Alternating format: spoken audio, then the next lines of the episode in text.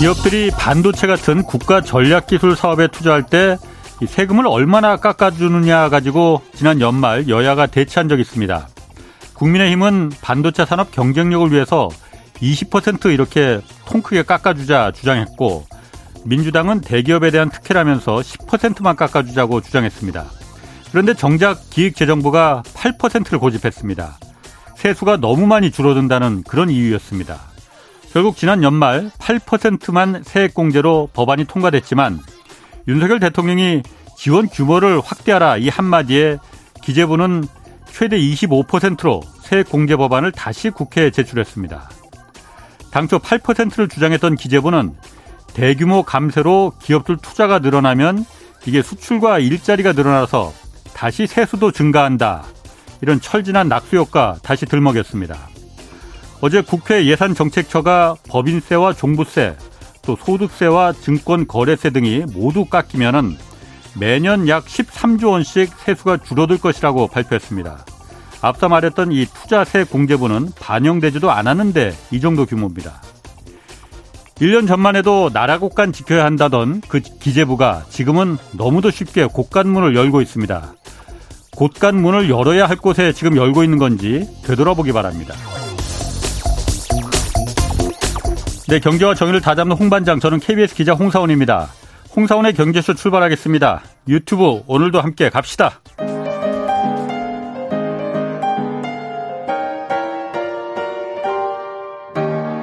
대한민국 최고의 경제 전문가와 함께합니다. 믿을 만한 정보만 쉽고 정확하게 전해드립니다. 홍사원의 경제쇼. 네, 무역 수지가 10달째 적자 기록하고 있습니다. 이제 경상 수지도 적자로 돌아섰는데 이 반도체 수출이 감소하는 게 결정적이라는 분석입니다. 반도체 둘러싼 다양한 이슈 점검해 보겠습니다. 이승우 유준투자증권 리서치센터장 나오셨습니다. 안녕하세요. 네, 안녕하세요. 오랜만에 나오셨습니다. 네, 새해 복 많이 받으십시오. 새해 복 많이 받으시고 건강하시고. 네네. 예. 자, 무역 수지 이 줄어들 그, 그 적자 계속되고 또 그나마 좀 믿었던 게 이 서비스까지 다 포함된 그 경상수지 이것도 적자로 돌아섰어요. 그런데 반도체가 그렇게 수출이 급감한 영향이 크다라고 해요. 네. 일단 그런데 반도체가 여태까지 한국을 수출을 일으켰던 주력 산업이자 효자 산업이라고 했잖아요. 네. 이게 지금 반도체 수출이 줄어들고 있는 건 사실이잖아요. 네. 이게 어떤 일시적으로 그런 건지 아니면 구조적으로 그런 이게 무슨 문제가 있어서 그런 건지 그게 먼저 궁금하거든요. 뭐 반도체가 원래 좀 시클리컬한 산업이니까 예. 지금은 경기 하강기에 맞물려 가지고 그러니까 사이클이 있는 예, 예. 사이클이 좀 크게 있는 거죠. 예. 근데 이제 지금 하강 국면이 진행되고 있기 때문에 예. 뭐 일정 부분 뭐 줄어들 수 있다고 보고 있습니다. 예. 어, 반도체가 다시 수출이 늘어나려면은 사실은 세계 경기가 좀 좋아져야죠. 이제 그러려면은 어. 어, 인플레이션도 좀 둔화되고 예. 뭐 미국도 음. 금리 인상을 조금 완화시키고 뭐 이런 예. 것들이 어, 좀 선제적으로 필요하지 않을까라고 생각이 되고요. 예. 또 하나는 거기에 덧붙여가지고 예. 이제 조금 다른 요인들이 있었는데 우리가 되짚어 보면은 팬데믹 기간 동안에 예. 결국은 IT 수요에 좀 버블이 만들어졌죠. 음. 네, 버블이 만들어졌고 예. 그게 지금 해소되는 국면에서 조금 예. 더 충격이 크게 음. 네, 나타나고 있는 것으로 해석을 하고 있습니다. 음, 그럼 지금 이게 어떤 구조적인 문제가 돼서 수지를 급감하고 이런 영업 실적이 영업이익이 줄어들고 이런 건 아니라는 얘기죠? 그렇죠. 이제 반도체가 사실 우리 네. 미래 산업에 있어서 예. 굉장히 중요한 역할을 음. 하고 있는 것은 마찬가지고요. 예. 근데 그런 미래 미래 산업이라고 하는 것 예를 들면은 뭐 모빌리티 변화라든지 예. 어, 또는 뭐 메타버스 이런 것들도 예. 어, 경기가 좋아야지 사실 그쪽에 투자도 일어나게 되고 좀 더 가속 발전이 그렇죠. 되는데 예. 이제 지금은 그게 좀 브레이크를 밟고 있는 상황이고요. 예. 저희가 조금 이제 충격이 컸던 거는 음. 팬데믹 기간 동안에 세상이 뒤집어질 줄 알았던 거죠. 그래서 음. 메타버스 빨리 올 것이고 예. 뭐 아. 이런 가상 세계가 좀 빨리 오면서 반도체가 굉장히 그 고성장을 할 것이다라고 아. 기대를 했었는데 이게 이제 팬데믹이 끝나가면서 사람들이 또 빠르게 예. 과거의 일상으로 돌아가고 있는 상황이고 예. 그 과정에서 이제 많은 재고가 있었거든요. 예. 어, 뭐 여러 여러 이유로 이제 재고가 만들어졌어요. 뭐 팬데믹 어. 이슈도 있었고 또 미중의 갈등, 예. 뭐 supply chain의 뭐 이 좀 불안 요인 이런 아. 것들 때문에 재고가 많이 쌓였고 이런 상황에서 수요가 주니까 이제 재고가 현재 소화되는 예. 그런 기간이 좀 필요할 것으로 생각을 하고 있습니다. 아, 그럼 삼성전자도 지금 그 얼마 전에 그 영업 그 실적 발표했잖아요. 네. 뭐 1년 전보다 64%나 줄었다는데 이게 뭐 메모리 반도체 가격이 워낙 뭐 그 많이 내려가서 네. 뭐 매출은 늘었는데 그러니까 이익은 줄어들었다 이거잖아요. 어, 네, 뭐 그런데요. 어. 어. 사실은 이제 냉정하게 보면은 매출도 네. 제가 볼 때는 좀 불만스럽습니다. 왜냐면은 아, 이번에 70조로 발표가 됐는데 예. 이게 사실은 환율 효과가 굉장히 크거든요. 그래서 저희가 이제 달러도 사실은 US 달러 저기 수출도 US 달러로 저희가 보잖아요. 어. 그래서 사실은 달러로 계산하면은 사실 매출이 줄었습니다. 아, 달러로 계산하면 아, 네. 환율 때문에 그러니까 늘어난 것처럼 네, 보이는 그런 거예요? 부분이 있고요. 아. 그다음에 가장 큰 실적이 좀 안 좋아진 급감한 이런 거는 이제 지금 예. 말씀하신 것처럼 반도체가 워낙에 이제 삼성전자 중요한 사업인데 예. 이게 이제 저희가 좀 안 좋을 거라고 생각을 했었는데 생각보다 어. 너무 안 좋아졌어요. 어. 너무 안 좋아졌고 어, 지금 정확하게 해서 뭐 삼성이 아직 공식 발표는 안 했지만 예. 이게 가격이 급격하게 빠지고 뭐 일부 제품은 이제 적자가 났을 걸로 보고 있는데 어. 그 와중에 그러니까 재고 평가 손실 예. 같은 회계 처리도 좀 영향이 있지 않을까라고 어. 이제 추정을 하고 있습니다. 그럼 삼성전자 뭐 삼성전자만 한번 예를 들어보면은 삼성전자가 반도체를 하는 게 메모리만 하는 것은 아니고 네. 그 시스템 반도체 그 네. 파운드리도 하잖아요. 맞습니다. 두 개 다 그럼 그 안 좋았던 거예요? 어, 예, 둘 다 안 좋았고요. 예. 근데 이제 메모리가 더 크게 안 좋았죠. 메모리가 더, 예, 더 크게 안 좋았고 시스템 반도체는 이제 조금 둔화가 됐습니다만 이제 그 정도까지는 아니고 예. 메모리에서도 우리 뭐 아시는 것처럼 디램과 NAND가 있는데 예. 어, NAND는 뭐 상당히 큰 폭의 적자가 나지 않았을까.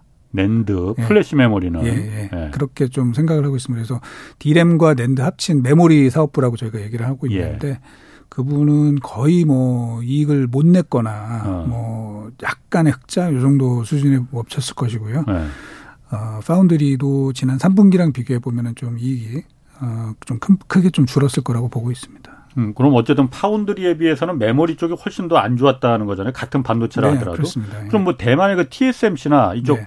파운드리 강한 그 기업들 있잖아요. 네. 이런 데는 어땠어요, 영업 실적이? 어, TSMC는 이제 매출액만 발표를 했는데 네. 매출액만 어저께 오후에 발표를 했는데요. 예. 어, 사상 최대 매출액이 났습니다. 그런데 예. 마찬가지로 어, 시, 거기는 이제 월별로 발표를 해요. 월별로 어, 발표를 하는데 분기가 아니고. 어. 네. 그러니까 분기도 이제 저희가 모아서 볼 수는 있는데 예. 어, 11월 달에 매출이 꼭지를 찍었고요. 예. 어, 12월 달 들어서는 지금 한 13% 14% 정도 어, 매출이 쭉 떨어졌고 예. 저희가 집계를 해보니까 3분기 대비해서 4분기 매출액이 늘기는 했어요. 예. 역시 대만 달러 기준으로는. 예. 그런데 마찬가지로 US 달러 기준으로 이걸 환산해서 보면은 매출액이 조금 감소하지 않았을까라고 음. 보고 있습니다. 더 중요한 거는 지금까지는 그래도 파운드리는 괜찮았는데 예. 어, TSMC도 1분기 상황은 좀 안 좋아질 것 같습니다. 지금 음. 주문 들어오는 것들이 예. 어, 12월부터 좀 많이 줄고 있는 것 같거든요. 예. 그렇게 보면은 거의 뭐 100% 가까운 가동률을 보였던 TSMC의 이 상황도 예. 1분기 때는 일부 그 테크놀로지 5나노, 뭐 7나노 이런 정도 급에서는 가동률 한 50%까지 떨어진다라는 예. 전망들이 지금 나오고 있습니다. 어. 전반적으로 아무리 뭐 파운드리라 하더라도 예. 어, 세계 경기 둔화 예. 이거에서 피해가기가 어려운 그런 상황을 맞이하고 있는 거죠. 어. 어쨌든 그래도 그 메모리보다는 파운드리가 상황이 조금 더 낫긴 난 거라고 그렇게 들리네요. 뭐 그렇습니다. 예. 어. 왜냐하면 이제 파운드리는 기본적으로 주문을 받아가지고 음. 그거에 맞춰서 어느 정도 생산하기 때문에 어, 상대적으로 재고 관리를 좀 편하게 할 수 있죠. 재고 관리가. 네. 근데 아. 이제 메모리 같은 경우는 예. 일단 만들죠. 예. 만들고 그 만들어 놓은 제품을 필요한 업체들이 예. 사가는 이런 형태가 되는데 예. 어, 이게 이제 안 사가는 거죠, 생각보다. 어. 어. 왜냐면 재고가 그쪽 업체들도 많거든요. 세트 업체들도 재고가 예. 많으니까 예. 물량을 안 가져가고 그런 상황에서 재고는 더 쌓이고 예. 그러면 이제 가격은 더 빠지고 이런 상황이 나오는 거죠. 아, 그래서 메모리 반도체가 그러니까 그 같은 반도체라 하더라도 그 이 가격의 탄력성이 훨씬 더 큰 거군요, 그러면. 그렇습니다. 예. 아. 그 시스템 반도체는 그러니까 주문이 들어올 때 파운드리는 주문이 들어오면 그때부터 어, 알았어 우리가 만들어 줄게 얼마나 몇 개나 만들어 줘 이렇게 하는 건데 네. 메모리는 일단 다 만들어 놓고 100개 1000개 뭐 만들어 놓고 네. 자 지금부터 살 사람 하면은 안 팔리면 떠리로 팔아야 되는 거라 그렇습니다. 이거죠. 그렇습니다. 네. 아. 그럼 SK 하이닉스, 하이닉스는 그 메모리만 하잖아요. 네, 네. 여기는 영업 실적 여기는 아직 발표는 안 됐죠. 네. 이달 말에 한다고 그러던데 예, 예. 여기는 어- 여기도 좋지는 않을 것 같네요. 그러면 어, 예. 일단 근데 SK하이닉스도 foundry 사업부가 있기는 있습니다. 아 여기도 있어요. 예, 있기는 있습니다만 네. 이제 삼, 뭐 삼성처럼 크지는 않고 네. 어, 제품도 12인치 웨이퍼가 아니고 이제 8인치 웨이퍼로 아, 좀, 좀 저부가 가치의 상품. 어, 예, 네. 뭐 이제 네. 어, 그렇게 얘기하면 이제 SK 쪽에서는 좀 저기 한데 어쨌든 좀 안정적인 제품 예. 이런 중심으로 아. 이제 하고 있습니다. 물론 비중이 작아요. 그래서 예. 어, 삼성보다는 그 영향도 크진 않지만 네. 어쨌든 메모리 비중이 높은 건 사실이고 예. 어, 그러다 보니까 사실은 실적의 충격은 더 클 걸로 보고 있고요. 예. 어, 상당히 큰 폭의 적자가 나지 않았을까라고 현재 추정을 하고 있습니다. 아 하이닉스도. 네. 그런데 요즘 보면은 반도체가 네. 그 삼성전자도 그렇고 하이닉스도 그렇고 반도체주는 계속 올라가잖아요. 네. 그 하이닉스는 지금 말하신 대로 아직 이제 이달 말에 영업 실적 발표하면은 더 큰 폭의 적자가 예상된다고 하는데 이거는 그럼 어떻게 선반영? 예. 그 선반영인데요. 선반영이라고 하시면 이제 굉장히들 좀 싫어하시죠. 그러니까. 근데 아. 이렇게 보시면 돼요. 이제 하이닉스의 저희가 이제 주당 순자산 가치를 계산하면은 예. 그 BPS라고 저희가 얘기를 하죠. 예. 아, BPS 그러니까 북밸류 퍼시어라고 얘기를 네. 하는데 요게 이제 올해 그러니까 2022년도 말 기준으로 보면 약 한 9만 원 정도가 될 것 같습니다. 예. 근데 주가가 뭐 아시는 것처럼 7만 원 초반대까지 이렇게 예. 내려갔었잖아요. 예. 그러면 저희가 이제 우리 증권사에서 보는 그 valuation 지표가 있는데 예. 이게 뭐 PBR 0.8배 뭐 이 정도까지 내려간 거죠. 음. 그러면 사실은 그렇지. 그 book value 그러니까 자산 예. 가치보다 더 밑으로 내려갔다는 얘기는 이미 사실은 적자의 그런 가능성들을 예. 주가를 반영을 해놓고 음. 있는 거죠. 예. 그래서 어 예전에 과거에 저희가 이제 저 그 history를 그려보면은 예. 0.8배, 0.9배 사이가 그냥 그 valuation bottom이라고 얘기하는 그 정도 수준이거든요. 그러면 예. 어, 여기서 뭐 과연 더 내려가겠어라고 이제 판단할 수 있죠. 예. 거기에 덧붙여서 어, 지난주에 보면은 이제 미국의 경제 지표가 몇 개가 중요한 게 발표가 됐는데 어, 딱 시장에서 원하게 원하는 정도로 딱 나왔습니다. 아. 뭐 예를 들면은 임금 상승률이 예. 어, 좀 둔화가 됐어요. 예. 둔화가 됐고 때마침 이제 특히 이제 그 제일 걱정을 하는 게 그 서비스업이 좀 호, 호황이어서 음. 계속 임금이 더 올라가는 거 아니야라고 이제 걱정을 했는데 ISM 서비스업 지수가 예. 시장의 예상보다 굉장히 안 좋게 나왔습니다. 어. 안 좋게 나오니까 오히려 시장에서는 어 그러면은 이제 좀 경제 경, 경기가 좀 둔화되고 예. 이런 상황이면 인플레이션도 좀 낮게 나오지 않을까라는 기대를 하게 된 거고요. 음. 예. 그러면은 어 이제 이러- 이번 달 말하고 2월 1일 날 있을 FOMC에서 예. 금리를 조금밖에 안 올릴 수도 있다. 예. 그러면은 이제 사실은 우리가 주가를 끌어내린 그 원인들이 금리 인상 예. 이걸로 인한 이제 경기의 충격 이런 것도 예. 생각을 했는데 아 이게 혹시 soft landing 할 수 있는 거 아니야? 이제 이런 기대감들이 좀 생기면서 예. 반도체 주가 또 민감하니까 예. 뭐 미국이나 한국이나 할 거 없이 좀 최근에 주가가 좀 많이 올랐죠. 어. 예. 아니 그런데 사실 제가 이렇게 좀 이렇게 단기간으로 보는 거 말고 좀 긴 기간으로 보면은 음. 코로나 이전부터 쭉 코로나를 거치면서 어 대표적으로 뭐 삼성전자가 대표적인 반도체 기업이니까 네. 그 9만 원 하다가 지금 한 6만 원까지 내려가고 네. 그 전에는 훨씬 더 또 높았었잖아요. 그런데 다른 그, 그 미국이나 뭐 그 반도체 기업들 보면은 많이 올랐 많이 올라갔잖아요. 특히 코로나 기간 동안에. 네 맞습니다. 예. 그런데 삼성전자나 이 우리 그 반도체 기업들은 그렇게 많이 안, 그 오히려 내려가고 뭐 이런 것 같은 느낌이 들거든요. 예. 이건 왜 어떻게 해석을 해야 되는 거예요? 뭐 굉장히 좀 안타깝죠, 사실은. 네. 예. 어, 단적인 예로 사실은 그 작년 2022년도에는 전 세계 반도체 주가가 다 굉장히 큰 폭으로 빠졌습니다. 예. 전 세계 시가총액 기준으로 1등부터 50등까지의 기업들 예. 중에서 주가가 오른 게 딱 한 개밖에 없어요. 반도체 관련된 주식 일본의 디스코라는 어. 어, 장비 회사 거기 딱 하나만 플러스가 예. 났고 어. 모든 반도체 업체들의 주가가 내려갔습니다. 예. 자 그런데 예. 어, 2년 연속 주가가 내려간 회사가 이제 또 몇 개가 있습니다. 그러니까 어. 재작년 2021년도, 2022년도에도 예. 2년 연속으로 어. 주가가 빠진 회사가 한 3개가 있는데요. 예. 그 중에 하나가 삼성전자입니다. 안타깝게도. 어. 그래서 어, 지금 전에 지금 좀 네. 전에 이제 말씀하신 것처럼 팬데믹 기간 동안에 3년을 네. 놓고 보면 2019년 말과 2022년도 말그 예. 상황을 놓고 보면 미국의 필라델피아 반도체 지수라는 게 있거든요. 예. 어, 그 지수는 한 48% 정도 주가가 상승을 했습니다. 3년 동안. 그리고 엔비디아 같은 회사는 이제 많이 올랐다가 떨어지긴 했습니다만 예. 뭐100% 이상의 상승률을 기록을 했죠. 그렇죠. 예. 근데 삼성전자는 사실은 주가가 그 3년 동안 얼마 올랐냐면은 한 8% 정도 올랐습니다.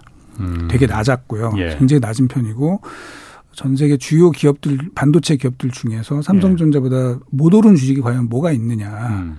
그럼 한 삼성전자 빼고 한 세 개 정도가 더 있는데 예. 그 회사가 이제 인텔, 인텔 네, 그리고 어. 안타깝게도 우리 SK 하이닉스 그리고 미국의 마이크론 요 회사들입니다. 전부 메모리 반도체 회사. 네, 맞습니다. 네. 이게 이 회사들이 사실 우리나라 이 투자자들 입장에서 보면 제일 친숙한 반도체 그렇죠. 회사들이에요. 그렇죠. 네. 뭐 반도체 회사 하면 인텔이 떠오르는 거고 네.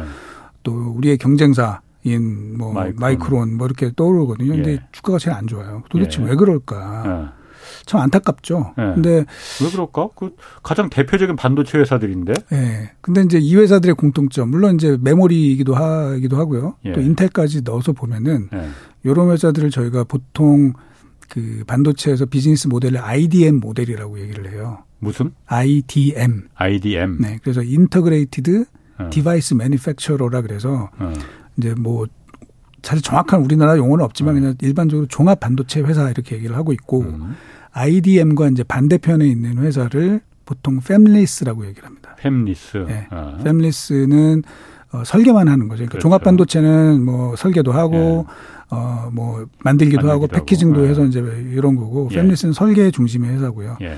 팸리스가 있고 팸리스에 연관되어 있는 이제 그 대신 만들어주는 회사. 그게 이제 파운드리가 되는 예. 거죠. 파운드리가. 예. 예. 사실은 이제 파운드리는 제품을 만드는 건 아니고 서비스를 제공하는 거죠. 그렇죠. 그래서 어. 이제 반도체 업체는 크게 나누면은 IDM 그리고 예. 팸리스 이렇게 나누는 게 원칙인데 음. 이 팸리스의 대표적인 회사들이 이제 뭐냐면은 뭐 엔비디아, AMD, 네. 뭐 퀄컴 네. 이런 회사들이거든요. 설계하는. 네. 어. 그런데 얼핏 들어보시기에도 어. 이런 회사들은 뭔가 좀 있어 보여. 네, 맞습니다. 네. 예. 네. 그게 사실이에요, 사실은. 네. 그래서 냉정하게 보면은 기존의 우리 어, IDM 모델은 예. 뭔가 좀 오래된 것 같고 구리고 좀 느낌이 느낌이 예. 예. 실제는 아니지만 예. 그렇게 좀 느껴지다 보니까 예. 어, 그쪽에 그 반도체 어떤 관심들이 실제로 가 있고요. 예. 제가 이 숫자로 말씀을 드리면은 지금부터 20년 전, 2000년도에는 전 세계 반도체에서 예. 어, 팹리스 업체들이 차지하는 매출 비중이 한 8% 정도 됐었어요. 음. 근데 작년에는 얼마가 되냐면 그 비중이 32% 정도까지 올라갔죠. 네 배가 올라갔네. 네. 그러니까 네. 우리가 냉정하게 보면 전체 반도체보다는 예. fabless가 당연히 성장성이 높게 보이는 거죠. 예. 그러니까 반도체 그의 비즈니스 모델이 점점 그쪽으로 올라가고 있습니다. 예. 그러니까 우리 반, 주식이라는 건 미래를 먹고 사는 거고 예. 어, 앞으로 성장성을 valuation으로 반영을 하는 건데 예. 그쪽이 valuation이 높아지고 투자자들도 아. 그쪽을 훨씬 선호하게 되고 예.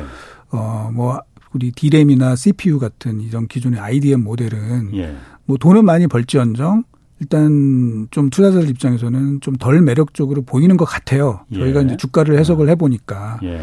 그래서 결국은 그러면 어, 삼성전자도 제대로 좀 평가를 받기 위해서는 정말 중요한 게 무엇이냐. 음. 그러면 이제 팹리스 파운드리 모델 이쪽을 좀 더 어, 키우는 게 더 중요하지 않을까. 지금의 메모리 집중해서 좀 벗어나서? 예, 물론 이제 지금 하고 있죠. 삼성이 되게 애를 쓰고 있고 그렇죠. 예, 예. 어, 하고는 있지만 예. 어, 여전히 제가 볼 때는 이제 투자자들의 어떤 기대, 예. 삼성에 대해서 갖는 기대 이거에는 예. 조금 못 미치지 음. 않았나. 예. 그게 결국은 주가의 좀 부진으로 나타난 것이 아닌가 이렇게 생각을 합니다. 그러니까 그런데 팹리스라는 거는 대만에도 그러니까 팹리스 회사들이 굉장히 많잖아요. 네. 그러니까 이제 TSMC 같은 그 팹리스 설계 회사들이 이거 좀 만들어 주셔 하고 하는 걸 갖다 만들어 주는 공장이 이제 TSMC가 이제 그렇게 클 수 있었던 거고. 네네.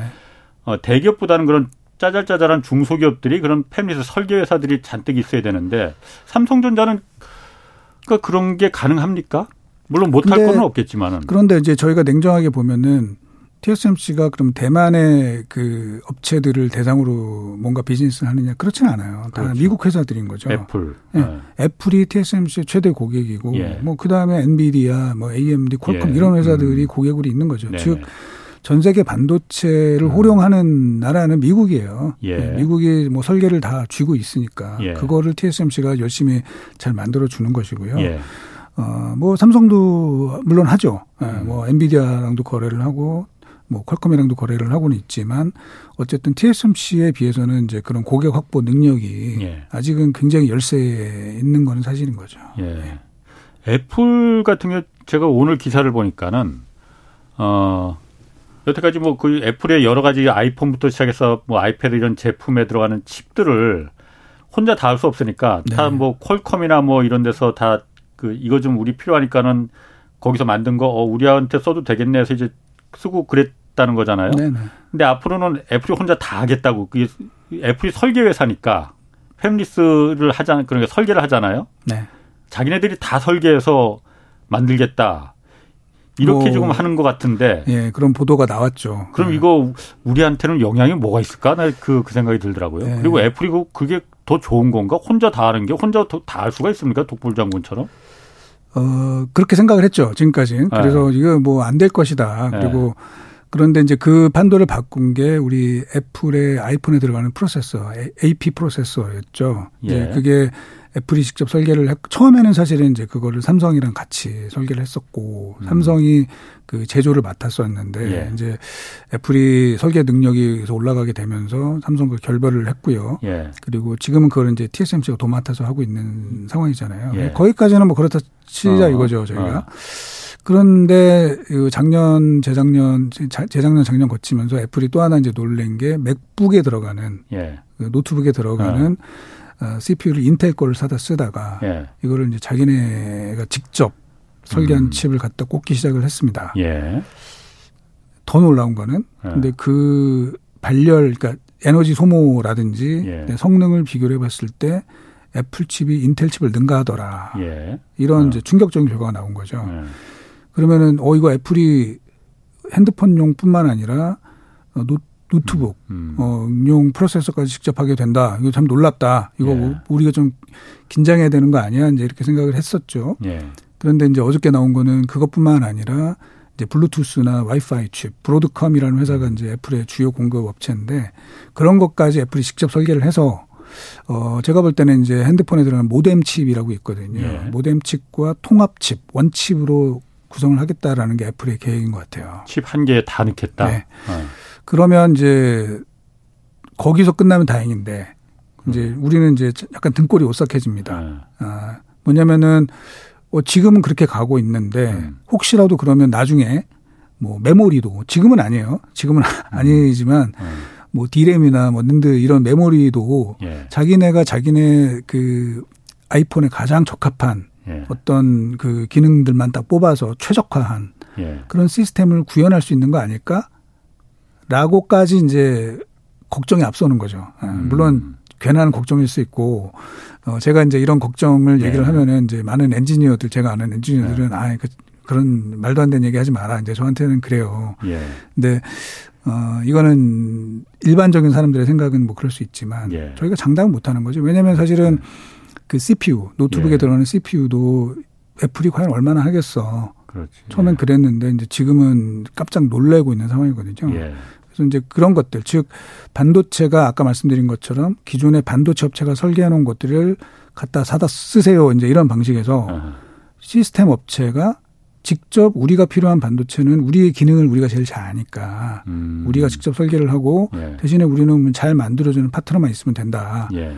이런 식으로 변화될 가능성이 아. 나타나고 있는 거고 그게 제가 볼 땐 주가에 예. 아, 영향을 주고 있다라는 거죠. 예.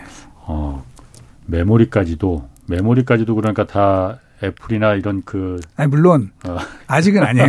아직은 아니고 제가 이제 이런 걱정을 하면은 네. 어, 저한테 정말 그래요. 말도 안 되는 얘기 하지 마라. 음. 뭐 그럴 수 있죠. 뭐 제가 잘못된 상상일 수도 있는데 네. 그런 우려가 저는 좀 많이 되고 있고 이게 이제 주가에 조금씩 나타나는 거 아닌가라는 어. 그 좀 걱정이 많이 됩니다. 가능성이 있는 있을 수도 있는 얘기 같아요. 그 자, 우리가 만드는 아이폰에는 우리가 제일 잘하니 네. 또 우리가 설계 능력도 갖고 있으니 네. 우리가 설계는 우리가 하겠다. 자, TSMC에서 그럼 아니면 삼성전자에서 이거 만들 만들어 주기만 해. 메모리 메모리까지도 다 원칩에 다 들어가 있는 그 칩을 개발할 수도 있는 거 아니에요? 뭐 이제 원칩은 좀 아닐 거는 같은데 네. 이제 왜냐면 이제 메모리는 사실은 사이즈가 되게 크거든요. 아. 그래서 이거를 하나의 패키지로 만들기는 좀 어려운데 예. 어 뭔가 이제 좀 변화될 가능성 음. 이런 것들까지 주가에는 이게 반영이 돼 있는 것 같아요. 어느 정도. 그래서 사실은 삼성전자, SK하이닉스가 어, 재작년에 상당히 이익이 많이 나고 이랬음에도 불구하고 주가가 생각보다 힘이 없었던 게 예. 그런 우려들이 좀 valuation이 되고 있는 거 아닌가라고 걱정을 하는 거죠. 아, 그러니까 삼성전자나 하이닉스의 주가가 그 다른 그 외국의 반도체 업체들에 비해서 그렇게 많이 오르지 못했던 게 이 반도체에 대한 비즈니스 모델이 바뀌고 있다. 그렇죠. 예. 네. 그러니까 IDM 아까 제가 처음에 말씀드린 어. IDM 모델에서 예. 결국은 패밀리스 파운드리 예. 이쪽으로 점점 올라가고 있고 예. 그러면 이제 거기서 뭔가 성과를 내는 게 되게 중요하지 않을까라고 아. 이제 해석을 하는 거죠. 예. 그러니까 메모리에만 집중하는 게 좀 어그 주식 시장에서는 아 저게 나중에는 위험할 수도 있어. 저게 언제까지 삼성전자하고 하이닉스가 저렇게 그 독점할 수 있는 게 언제까지 갈지는 않을 수도 있어 이렇게 볼 수 있다는 거예요. 그렇죠. 이제 지금까지는 이제 조금 어려운 말씀을 드리면은 네. 뭐 많이 아시는 분들은 아시는데 지금 이제 뭐 스마트폰이나 뭐 PC나 다 컴퓨터잖아요. 예. 이제 컴퓨터의 기본 설계 방식이 예. 그러니까 폰 노이만 아키텍처라는 걸 쓰고 있습니다. 사람 이름입니다. 폰 노이만은. 예. 어, 처음에 이제 컴퓨터 구조를 만든 분이죠. 예. 근데 이분이 이걸 만든 게 70년이 됐단 말이에요. 예. 70년 전에 설계한 그 방식대로 지금도 만들고 있고, 예. 어, 뭐 일부에서는 그렇게 얘기를 합니다. 앞으로는 이제 폰노이만, 그러니까 넌 폰노이만 그 방식의 컴퓨터가 등장할 거다 그러는데 이제 그거는 잘 모르겠어요, 사실 예. 저도. 왜냐하면 뭐 안 된다고 하는 분들도 되게 많고 하니까. 예. 그런데 어쨌든 현재 애플이 보여주는 행보는 어, 반도체 설계의 그런 중심이 반도체 업체가 아니라 예. 그 시스템 또는 서비스 업체 예. 중심으로 계속 이동을 하고 있고 음. 그럼 그쪽 비중이 높아지게 될 테니 예. 뭐 그거에 좀 대비한 그런 전략도 필요하지 않겠냐라고 음. 저희가 말씀을 드리는 거죠. 그렇군요. 그 뭐 저희가 경제쇼에서 몇 번 좀 다루긴 했는데 삼성전자 그러니까 그 감산 네. 메모리 지금 아까 말씀하신 대로 지금 재고가 공급이 너무 많으니까 감산한다는 게 지금 뭐 그 마이크론도 그렇고 하이닉스도 그렇고 감산 이 가격 좀 유지하기 위해서 감산한다고 해서 삼성전자 감산한다고 안 했어요. 네. 이거는 어떻게 되는 겁니까? 뭐 센터장은 어떻게 생각하세요? 어, 이제 점, 저는 이제 뭐 제가 삼성전자 분들 만나면 네. 아, 감산을 좀 해야 되는 거 아니냐 네. 뭐 이렇게 얘기를 하는데 저는 이렇게 봅니다. 이제 아까 그 코로나 팬데믹 기간 동안에 예. 그 버블이 많이 생긴 거죠. 수요 음. 버블이 생겼고 예. 그거에 맞춰가지고 또 좀 넉넉한 재고를 갖기 위해서 흔히 말해서 뭐 저스틴 타임이 아니라 저스틴 케이스 음. 이런 비즈니스 모델이 또 등장하면서 재고를 상당히 많이 쌓아놨죠. 예. 그런데 이제 버블이 사라지고 나니까 음. 그 재고가 엄청나게 많게 보이게 된 거고 예. 또 그동안에 투자를 많이 했거든요. 음. 그러다 보니까 제가 볼 때는 당분간 어, 글로벌 디맨드보다 현재 예. 캐파가 그 예. 반도체 생산 능력이 훨씬 초과한 상황입니다. 음. 그러면 이거를 기존대로 가게 되면은 계속 재고는 더 늘어날 수밖에 없는 거죠. 음. 그러면 어 저희가 이제 제일 좋은 거는 세계 경기가 좋아져서 수요가 좋아지면 다 해결이 되는 거예요. 예. 근데 지금 당분간 좀 쉽지 않잖아요. 이제 그러면은 어 감산을 좀 해서 재고를 음. 어느 정도 좀 줄여 놓고 그다음에 업황이 도는 요런 것들을 좀 음, 중점적으로 하는 게 필요하지 않을까. 물론 삼성의 그 생각은 알겠어요. 왜냐하면 지금까지 삼성의 성공 스토리가 사실은 다운턴에서 다운턴에서 더 공격적으로 투자를 해서 어, 후발주자들과의 경쟁력을 더 음. 벌리고 이 다음번 사이클이 왔을 때 어, 우리는 더 좋은 성과를 내겠다. 음. 뭐 그게 맞는 공식이었죠. 예. 근데 이제 지금은 그 예전에 비해서는 지금 캐파 자체가 너무 지금 과도하게 많은 상황이고 음. 어, 또 하나는 아까 말씀드린 것처럼 삼성이 여기서 디램을 더 잘한다. 뭐 플래시 메모리를 더 뭐 경쟁력 있게 뭘 한다. 네. 이런다 한들 제가 봐서는 시장에서 이제 투자자들은 거기에 이렇게 박수를 쳐줄 것 같지 않거든요. 음. 예를 들면 워렌 버핏이 삼성이 디램 더 잘한다 그래서 어 주식을 더 사줄 거냐 이러진 않을 거거든요. 예. 여전히 예. TSMC를 선호할 거란 말이죠. 예. 음. 그러면은 뭐 이건 제 사견입니다만 삼성 입장에서는 거기서 출혈 경쟁을 하느니 음. 좀 감산을 해서 시장을 예. 안정화시켜 놓고 그다음에 찾는 게 낫다. 그렇죠. 그 여력을 오히려 파운드리 예. 이쪽에서 뭔가 좀 음. 돌파구를 더 찾는 게 예. 어, 우리 사실 음. 국민주지 않습니까 삼성전자가. 예, 예. 어. 어, 이 국민들을 행복하게 하는 음. 어, 그런 것이 아닐까 이제 개인적인 그런 의견을 갖고 있습니다. 음, 그렇군요. 그 또 하나 뉴스가 이건 오늘 뭐 그 블룸버그에서 나왔는데 일본 주재 미국 대사가 그 말을 했대요. 그러니까 미국이 일본하고 네덜란드의 그 대중국 그 반도체 제재안 이거 어 그러니까 장비 수출하지 마라. 그러니까 고급 장비 수출하지 마라. 이거를 요청을 했는데 지금 이 논의를 한국하고도 지금 논의 중이다. 그런 보도가 나왔어요. 네. 이러면은 이게 아 아직 뭐 한국에서는 저희 우리 정부는 그러니까 이거 부분에 대해서 논의하고 있지는 않다라고 뭐 네. 얘기는 했대요. 네. 그런데 이 부분이 논의가 되면은 중국에 대한 수출 반도체 수출이 어 아무래도 영향이 있지 않을까 결정이 되면은 이거는 어떤 그 주가에는 어떤 좀 그 어떻게 영향을 줄까요? 뭐 한국 당국에서는 당연히 부담스럽죠. 예. 어, 한국 반도체 수출의 한 60%가 중국으로 가고 있는 상황이니까. 예. 어, 그런데 이제 뭐 이렇게 보면 됩니다. 사실 이런 논의는 예. 뭐 미국과 네덜란드, 네, 일본이 하고 있는 논의는 어, 바세나르 체제라는 게 있습니다. 이게 음? 바, 바세나르. 바세나르? 예. 예. 예전에 이제 뭐냐면은 어, 냉전 시대에 예. 냉전 시대에 그 자유 진영과 공산 진영 사이에서 예. 어, 어떤 무역에 대한 통제권을 갖게 된 건데요. 예. 흔히 말하는 이제 이중 품목이라는 게 있습니다. 예. 이중 품목이 뭐냐면 혹시라도 무기로 전용될 수 있는 음. 그런 품목에 대해서는 이제 예. 철저하게 어, 수출을 규제하는 이런 방식인데 예. 사실은 그게 강제 조항은 아니에요. 그러니까 아. 자율 협약 비슷하게 이제 만들어진 거죠. 예. 그래서 사실은 요걸 거슬러 올라가면 지난해에 어, 삼, 저 미국이 네덜란드 ASML에 대해서 어, 중국에 수출하지 말아라. 음. 이랬더니 이제 네덜란드 그 외교부 장관이 뭐라고 얘기를 했냐면 아, 그 수출하고 할, 할지 말지는 우리가 결정하겠다. 왜 니네가 뭐라고 하느냐. 예. 이런 식으로 얘기가 나왔거든요. 예. 그래서 일각에서는 야, 이거 네덜란드가 왜냐면 중국 매출 비중이 꽤 되니까 예. 어, 뭐, 이 중국에 수출하겠다는 건가 이제 이렇게 해석을 했었는데 저는 그렇게 안 봤거든요. 이거는 예. 뭐냐면 어, 일종 협상 카드를 꺼낸 거죠. 음, 카드. 네. 어, 뭐냐면 미국에 대한 그렇죠. 네. 네. 어, 우리가 안 할 수 있어. 하지만 네. 그럼 너네는 우리한테 뭐 해줄 건데 이렇게 네. 가는 거죠. 음. 미국 입장에서는 이제 중국을 견제 뭐 하는 뭐 G2니까 네. 당연히 그렇게 나갈 텐데 그럼 미국이 왜 우리한테 이래라 저래라 하느냐. 근데 네. 만약에 우리가 안, 너네가 원하는 대로 안 해주면 네. 어, 뭘 해줄 수 있느냐. 그렇게 해석을 하고 실제로 그런 것 같거든요. 근데 이제 뭐가 협상이 되는지 몰라요. 네덜란드가 뭘 얻었는지. 네. 그거는 이제 모릅니다. 근데 뭔가 네. 분명히 얻었을 거라고 이제 저는 보고 있고요. 지금 뭐 이렇게 얘기가 나오고 있는데 우리나라도 마찬가지예요, 사실. 음. 어. 우리가 결정하겠다. 어, 우리가 결정하고 대신에 아. 이제. 그렇지. 그거 월, 당연히 맞는 말인데. 그렇죠. 원래. 예, 그렇게 어. 하면서 사실은 우리도 얻어낼 걸 좀 얻어내야죠. 뭐 예. 를 들면은 지금 뭐 IRA법 해가지고 뭐, 뭐 우리나라 그렇지. 전기차가 이거 예. 되는데 무슨 세금 저기 지원금을 못 받느냐 예. 받느냐 이래서 뭐 이런 문제들도 좀 협상 카드가 될 수 있고. 정부 차원에서. 그렇죠. 예. 어. 그런 식으로 좀 돼서 사실은 우리가 뭐 거기에 뭐 일본이 뭐 해라, 하라 그랬다 그래서 뭐 낼름 할 필요는 전혀 없는 것이고 예. 뭐 우리는 이제 그걸 지렛대로 이용해서 이제 우리가 원하는 걸 받으면 되는 거고요. 그러네. 그다음에 뭐 중국 이 문제는 굉장히 어렵지만 예. 중국 문제는 되게 어렵지만 어 그럼 뭐, 뭐 뭐 수출 규제 뭐 이것뿐만 아니라 제가 볼 때는 이제 장비랑 소재까지 같이 있거든요. 예.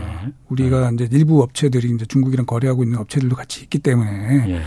어 이제 그거를 얘기한 것 같아요. 음. 어, 그거를 얘기를 한 것 같고 어 그런 부분에 있어서는 뭐 우리가 뭐 예를 들면 한다고 중국이 뭐 우리 반도체를 안 사갈 수 있는 상황은 아닙니다. 그러니까 네. 중국도 가장 중요한 산업이 전자 조립 산업인 것이고 음. 그러려면은 뭐 당연히 한국의 반도체 뭐다 네. 필요하거든요. 그래서 필요해서 이제 좀 기분은 서로 안 좋겠지만 뭐 음. 그걸로 인한 직접 피해는 저는 아주 크진 않다고 보고 있습니다. 예. 다만 이제 우리는 어, 그거를 잘 지렛대를 이용해서 네. 우리 국익에 가장 도움이 되는 것이 무엇인지 네. 그런 뭐 뭐라 그럴까 이 아주 적절한 그 답을 음. 찾는 게 좀 중요하지 않을까 생각을 합니다. 지금 말씀하신 대로 그때 네덜란드 외교부 장관이 외교부 장관이었나? 외교부 장, 어, 장관이 우리가 알아서 할 테니까 자꾸 그렇게 강요하지 마. 맞습니다. 이런 뉘앙스로 말했잖아요. 그래서 네. 저도 그러니까 어, 네덜란드 세네. 네. 그 중국에 지금 미국 말 안 들겠다는 거야. 중국에 팔겠다는 거야. 네. 그런데 그게 말씀하신 대로 뭘 줄래 우리한테. 네. 우리가 중국한테 안 팔면은 이걸 네. 갖다가 세게 그러니까 그 딜을 한 거라 이거죠. 네. 한국도 그러면은 근데 이제 어. 좀 다르죠. 왜냐하면 그 네덜란드의 장비는 예. 우리 ASML 뭐 많이 하지 예. 않습니까? 이제 그거는 굉장히 중요한 장비예요, 사실은. 예. 근데 음. 이제 우리나라 그런 장비 업체들 예. 그리고 소재 업체들인데 중국에도 이제 장비 업체들이 있거든요. 예. 그런 음. 회사들이 조금 겹치는 게 있어요. 예. 겹치는 게 예. 있, 지만 이제 그래도 사실은 우리도 이제 거기서 좀 발을 빼면은 뭐 중국은 사실 반도체 굴기 더 어려워지겠죠. 예. 아, 더 어려워지고 뭐 장기적으로는 저는 뭐뭐 뭐 우리 수출이 조금 줄어드는 뭐 이런 가능성은 음. 있겠지만 뭐 예. 제가 항상 말씀드리지만 우리 반도체 산업에 있어서 가장 큰 리스크는 뭐냐면 중국의 반도체 굴기거든요. 음, 어, 그렇죠. 그게 더 어려워지면은 사실은 예. 뭐 그렇게 아주 직접적인 음. 피해는 크지 않다라고 음. 생각을 합니다. 음. 그럼 어쨌든 반도체 갖고 지금 전 세계가 지금 뭐 이 공급망 서로 주도권 잡기 위해서 지금 뭐 이렇게 그냥 치열하게 하고 있는데 네. 가장 지금 유리한 위치에 놓인 나라는 그 어디라고 보세요? 주도권은 일단 미국이 갖고 있는 거죠 지금. 그렇죠. 예, 미국이죠. 어. 그러니까 아까도 처음에 말씀드렸지만 아, 반도체의 전 세계 이제 맹주는 미국입니다. 어. 예, 판을 지금 새로 짜겠다는 거죠, 예, 그러니까. 네, 뭐 왜냐면 제품 설계 능력도 거기가 제일 그렇죠. 어, 크게 갖고 있고 예. 하니까 예. 제일 중요하죠. 그리고 예. 그거를 이제 자기네 주도하에서 아, 결국은 이제 이게 결국 미국과 중국의 갈등 때문에 다 시작이 된 거잖아요. 예. 그래서 그렇게 가겠다는 건데 이제 그게 과연 잘 될 것인지 예. 미국에서 공장을 짓고 거기서 생산하는 반도체가 뭐 충분한 경쟁력을 가질지 이거는 제가 볼 때 아직 미지수입니다. 예. 쉽지 않고 제가 뭐 알고 있는 뭐 미국에 이제 근무하는 반도체 업에 종사하는 분들 이야기도 쉽지 않다. 예. 아, 그렇게 좀 보고 있습니다. 그래서 예. 뭐 미국이 현재 주도해서 가고는 있지만 그런 상황에서 제가 볼 때는 한국에 또 기회가 될 수 있는 부분도 예. 분명 있을 것이다. 음. 그래서 어 이제 좀 지켜봐야 되는 그런 상황인 거는 맞고요. 음. 어 지금 현재 상황으로는 이제 미국이 어떤 판을 짜고 있고 예. 우리는 거기에 이제 거부할 명분은 사실 없는 상황인 거죠. 그러니까 뭐 얻어내야지. 네. 그러니까 지금 유튜브, 유튜브 댓글에 보면은 네덜란드가 뭘 얻었는지 모르겠지만 일본도 분명히 거기 그 동참하면서 지금 일본의 그 재무장 이런 것도 다 그런 데서 나온 거 아니겠느냐. 그럴 가능성이 있습니다. 예, 아. 그럴 가능성이 있습니다. 한국도 그러면은 꼭 반도체뿐만이 아니고 아까 말씀하신 IRA 뭐 전기차나 배터리나 뭐 이런 거에 대해서 네. 우리가 충분히 뭔가를 거기서 반대로 반대급부로 얻어낼 거를 네. 반드시 갖고서는 거기에 중국에 대한 제재 동참을 하더라도 해야지 그냥 아무것도 없이 그냥 절대 안 되는 것이고요. 지금 좀 아. 전에 우리 저기 우리 기자님 말씀하신 네. 것처럼 네. 뭐 일본의 재무장 이게 이제 사실은 뭐냐면 단순하게 어떤 산업에 뭘 얻어내는 것뿐만 아니라 예. 우리가 뭐 정치적인 것, 또 음. 군사적인 거 이런 것까지 예. 모든 카드를 펼쳐놓고 예. 저희가 선택을 해야 되는 되게 중요한 기로에 있는 그러니까. 거죠 지금. 예. 이걸 지렛대로 얼마든지 충분히 그러니까 오히려 더 우리한테 유리하게 유리한 점도 있을 것 같아요. 이걸 지렛대로 활용만 한다면은. 네. 자 그리고 또 하나 제가 이것도 궁금해요. 그러니까 그 반도체 그 삼성전자하고 TSMC가 그 예, 파운드리 하면서 삼성전자가 어쨌든 좀 떨어지잖아요. 네. 그런데 3나노에서는 삼성전자가 먼저 치고 나갔잖아요. 네, 네. TSMC도 얼마 전에 3나노 양산한다고 그 뭐 기념식 네. 기념식도 하고 그랬더라고요. 네, 네. 이게 지금 둘 중에 어 누가 더 앞서 있는 겁니까 기술적으로? 어 기술적으로만 보면은 네. 삼성의 3나노는 완전히 다른 3나노입니다. 그러니까 아, 같은 3나노라도? 네. 그러니까 TSMC는 기존 기술, FinFET이라는 이제 테크놀로지를 이용해서 3나노를 그대로 나간 것이고 네. 삼성은 아예 이제 트랜지스터의 구조를 완전히 바꿨어요. 그래서 네. 뭐, 뭐 gate all around라고 하는 좀 더 진화된 그 기술에다가 3나노까지 적용을 해서 네. 사실 발표를 한 거죠. 그래서 어, 객관적으로 봤을 때 삼성의 3나노가 한 단계 더 높은 그 기술이 맞아요. 어, 맞지만 예.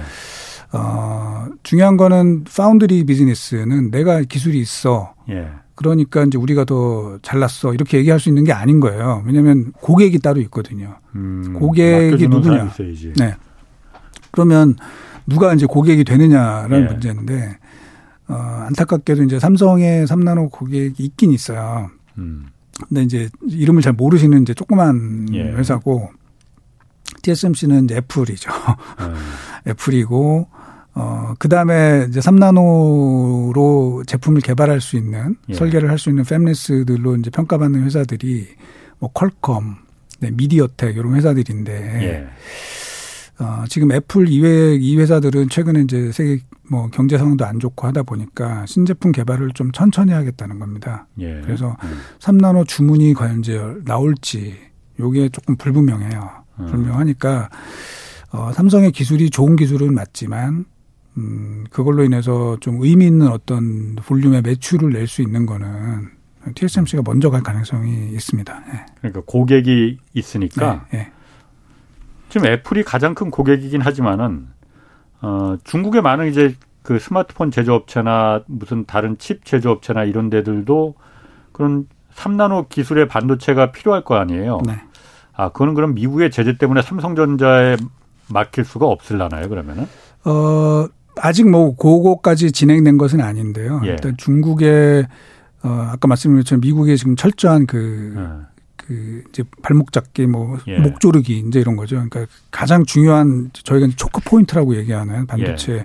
supply chain에서 거기를 미국이 다 움켜쥐고 있습니다. 움켜쥐고 예. 있기 때문에 중국이 반도체 개발하기가 쉽지 않죠. 그 중국에서 제일 설계를 원래 제일 잘하는 회사는 어, 하웨이의 이제 자회사는 하이실리콘이라는 회사가 있었는데요. 예. 어 거기가 만드는 칩들을 일단 TSMC가 안 만들어줍니다. 어. 네, 미국의 그 제재 하이실리콘은 그러니까 팹리스 설계 회사예요. 맞습니다. 예. 아. 팹리스 회사였고 아. 그 회사가 사실은 하웨이의 여러 가지 칩들을 아. 다 설계를 했었는데 예. 원래는 이제 그 하이실리콘이 TSMC의 굉장히 중요한 고객이었어요. 예. 예. 근데 결국은 이제 미국의 제재를 어. 따르면서 어 거기를 다 끊어버렸죠. 그래서 지금 거기가 이제 더 이상 어 부각되지 못하고 있고 예. 어, 그러면은 이제 중국의 뭐 스마트폰 업체가 됐든 어. 뭐가 됐든 뭐 퀄컴이나 뭐, 예. 뭐 미디어텍 뭐 이런 데 제품을 갖다 사다 써야 되는 상황이고요. 네. 근데 이제 그거 그것마저도 사실은 이제 미국이 굉장히 견제를 하고 음. 통제를 할 겁니다. 그래서 예.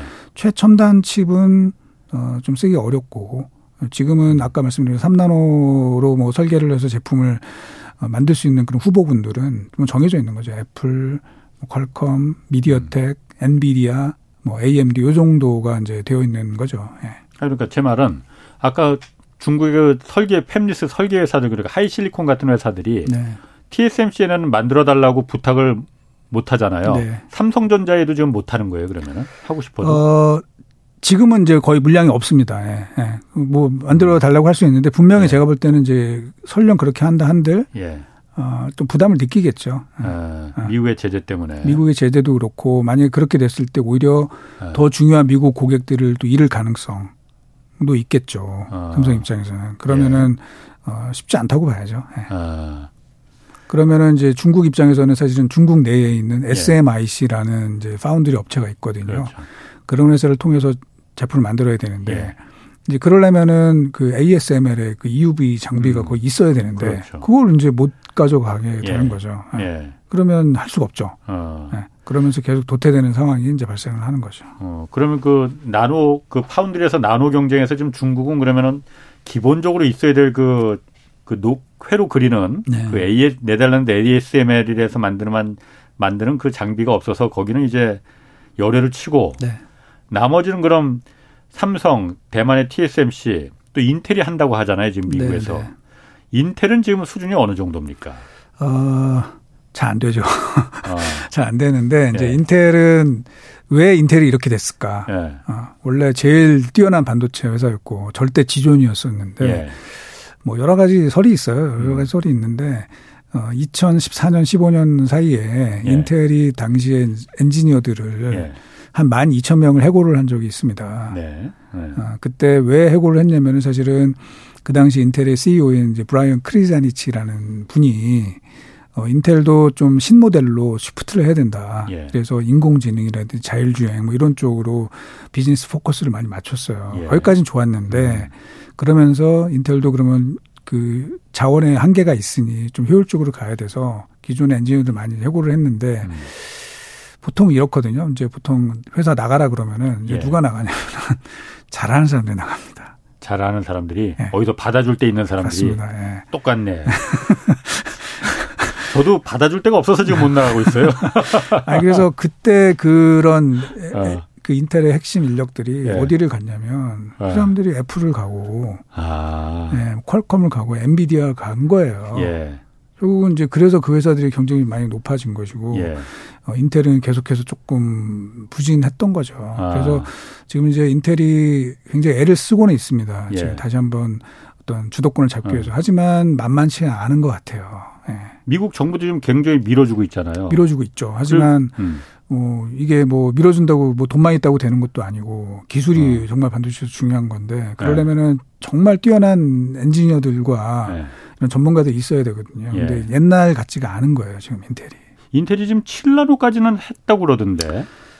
예, 7나노 했고요. 그 다음에 네. 이제 문제는 뭐냐면 이제 어, 자기네 것만 하고 있는 거죠. 이게 나머지 아. 직 파운드리는 없죠. 사실 거의 없다고 보시면 됩니다. 아, 네. 누구한테 주문을 받지를 못, 네. 못, 아, 맡기는 사람들이 없구나, 그러니까. 네, 네. 아, 그 부분이 문제가 되겠구나. 자, 그러면은 그 다른 나라, 어, 뭐 이렇게 시간이 많지 않지만은 대만이나 미국, 뭐 일본, 중국 다 반도체 산업 육성 위해서 지금 지원 방안 계속 내놓고 있잖아요.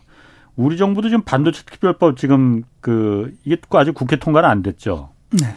일단 우리 반도체 특별법은 뭘 담고 있는 거예요, 내용이? 어, 이 R&D랑 이제 투자에 대해서 예. 세 공제를 해주는 건데, 음. 뭐 아까 처음에 인트로 하실 때 이제 얘기하신 음, 것처럼 잠깐 얘기했어요. 오히려 이제 음. 그 여당과 야당이 제시한 것보다 낮게 이게 돼가지고 네. 사실은 네. 어, 한마디로 이제 허걱한 거죠, 사실. 어, 이게 네. 도대체 뭐지? 뭐 네. 이렇게 됐었는데, 뭐 다행스럽게 그 이후에 어, 조금 이제 지원이 나왔죠. 그래서 예.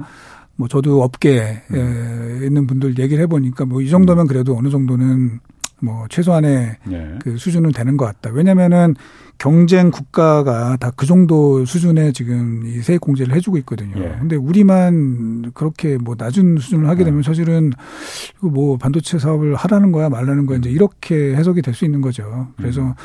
요번에 이제 내용은 기재부에서 추가로 지금 한 거는 뭐 예. 15에서 25인데 거기에서 이제 추가로 50%를 더 할 수 있다. 그래서 따지고 보면 뭐 대만이나 음. 뭐 이런 정도 수준까지는 대충 맞춰서 할 수 있는 것 같다. 예. 다만 음. 어, 중국은 훨씬 더 세죠, 사실은. 음. 이 지원하는 방, 예. 방안이 뭐 법인세 같은 건 아예 그냥 면제를 해주고 음. 있고요. 음. 예. 그 다음에 새롭게 반도체에 좀 투자하려고 하는 나라들이 또 있거든요. 예. 뭐 아직은 어. 초보 단계긴 하지 뭐 인도라든지 예. 뭐 심지어 말레이시아, 베트남 이런 데들도 지금 여러 가지 그 음. 지원 방향 방 방안들을 예. 지금 계속 좀 제시하고 있는 아. 상황입니다. 그래서 어. 제가 볼 때는 뭐 최소한의 어떤 그런 방안은 그래도 조금 마련이 된 거 아닌가 이렇게 보고 있습니다. 그러니까 제가 아까 오프닝에서 잠깐 말했지만은 사실 저도 뭐 그런 이 국가 첨단 전략 산업에 대해서 세제 지원해 주는 거 뭐 이렇게 반대하는 거 아닙니다. 그런데 사실 아까도 말씀하셨지만은 삼성전자 같은 이 장치 산업 여기는 어차피 거기는 분기당 영업이익이 조 단위로 10조 가까운 이번엔 좀 줄어들었지만 그렇게 많이 나는 회사잖아요. 그런데 말고 아까 말한 대로 팹리스 그런 반도체 설계 회사들 이런 조그만 중소 회사들한테 이 인센티브를 더 많이 훨씬 더 많이 주는 게 더 효과적인 거 아닌가라는 생각이 저는 좀 들거든요. 어차피 그런 장치 산업 삼성전자 같은 데서 세액 공제 안 해준다고 투자 안 하겠습니까? 어차피 그런 장치 산업은 투자를 해야만이 살아남을 수 있는 기업인데 그게 그렇게 큰 당근이 되겠느냐. 뭐라는 좀 생각은 좀 네. 뭐, 뭐 생각은 다르시죠? 예, 예. 저는 이제 정말 그 정도는 해야 된다고 봐요. 예. 왜냐하면 다른 나라 모든 뭐 삼성의 경쟁이 있는 사실 삼성보다 더 잘 나가는 TSMC도 예. 그런 세액 공제를 받고 예. 인텔도 그렇게 받는데 우리만 들 받으면 사실 뭐 우리나라에 투자할 이유가 점점 줄어들게 음. 되고 그러면은 악순환에 빠질 수 있다라고 예. 이제 저는 좀 걱정을 하고 있습니다. 마지막으로 그러면은 그 우리나라 이 반도체 산업 그리고 기업 살아남기 위해서 이게 좀 어떤 점 강화해야 되고 어떤 점을 경쟁력으로 삼아야 할지 그거를 좀 마무리해 주시면 좋을 것 같네요. 이제 이게 참 제일 어려운 거죠, 사실. 네. 제일 어려운 질문이시고 네. 이제 우리가 뭐 메모리는 지금 세계 1등을 하고 있잖아요. 예. 되게 오랫동안. 음. 뭐 잘하고 있죠, 사실. 예. 근데 이제 여기에서 덧붙여 가지고 어그 시스템 반도체 쪽에서도 또 어, 더 성과를 내야 된다. 이제 이렇게 나가고 있는 거죠. 왜냐하면 중요하니까 예. 우리나라에서 유일하게 돈 벌 수 있는 산업이 이제 반도체다 보니까 다 중요한 걸 맞는데 자 이게 냉정하게 보면 이렇다는 거죠. 삼성 시스템 반도체의 그 직원 수가 음. TSMC의 딱 3분의 1입니다. 3분의 예. 1. 예. 그리고 삼성전자의 그 설계 인력도 퀄컴이랑 비교하면 딱 3분의 1입니다. 예. 그런데 왜 걔네만큼 못하냐 이렇게 얘기하면은 음. 좀 이게 말이 안 되는 거죠. 근데 음. 이게 또 왜 그러냐면 그러면 우리나라 이제 교육 까지 건드려야 되는 상황이에요. 우리나라 예를 들면 이공계 출신들이 그러면 그 정도가 공급이 되느냐. 음. 이게 여러 가지가 맞물려 들어가기 때문에 이게 단순 정원 문제도 걸려 있고 이게 이제 복잡한 문제입니다. 네. 알겠습니다. 오늘 네. 거기까지 하셔야겠어요. 자 이승우 유진투자증권 리서치센터장이었습니다. 자 홍사원의 경제쇼였습니다.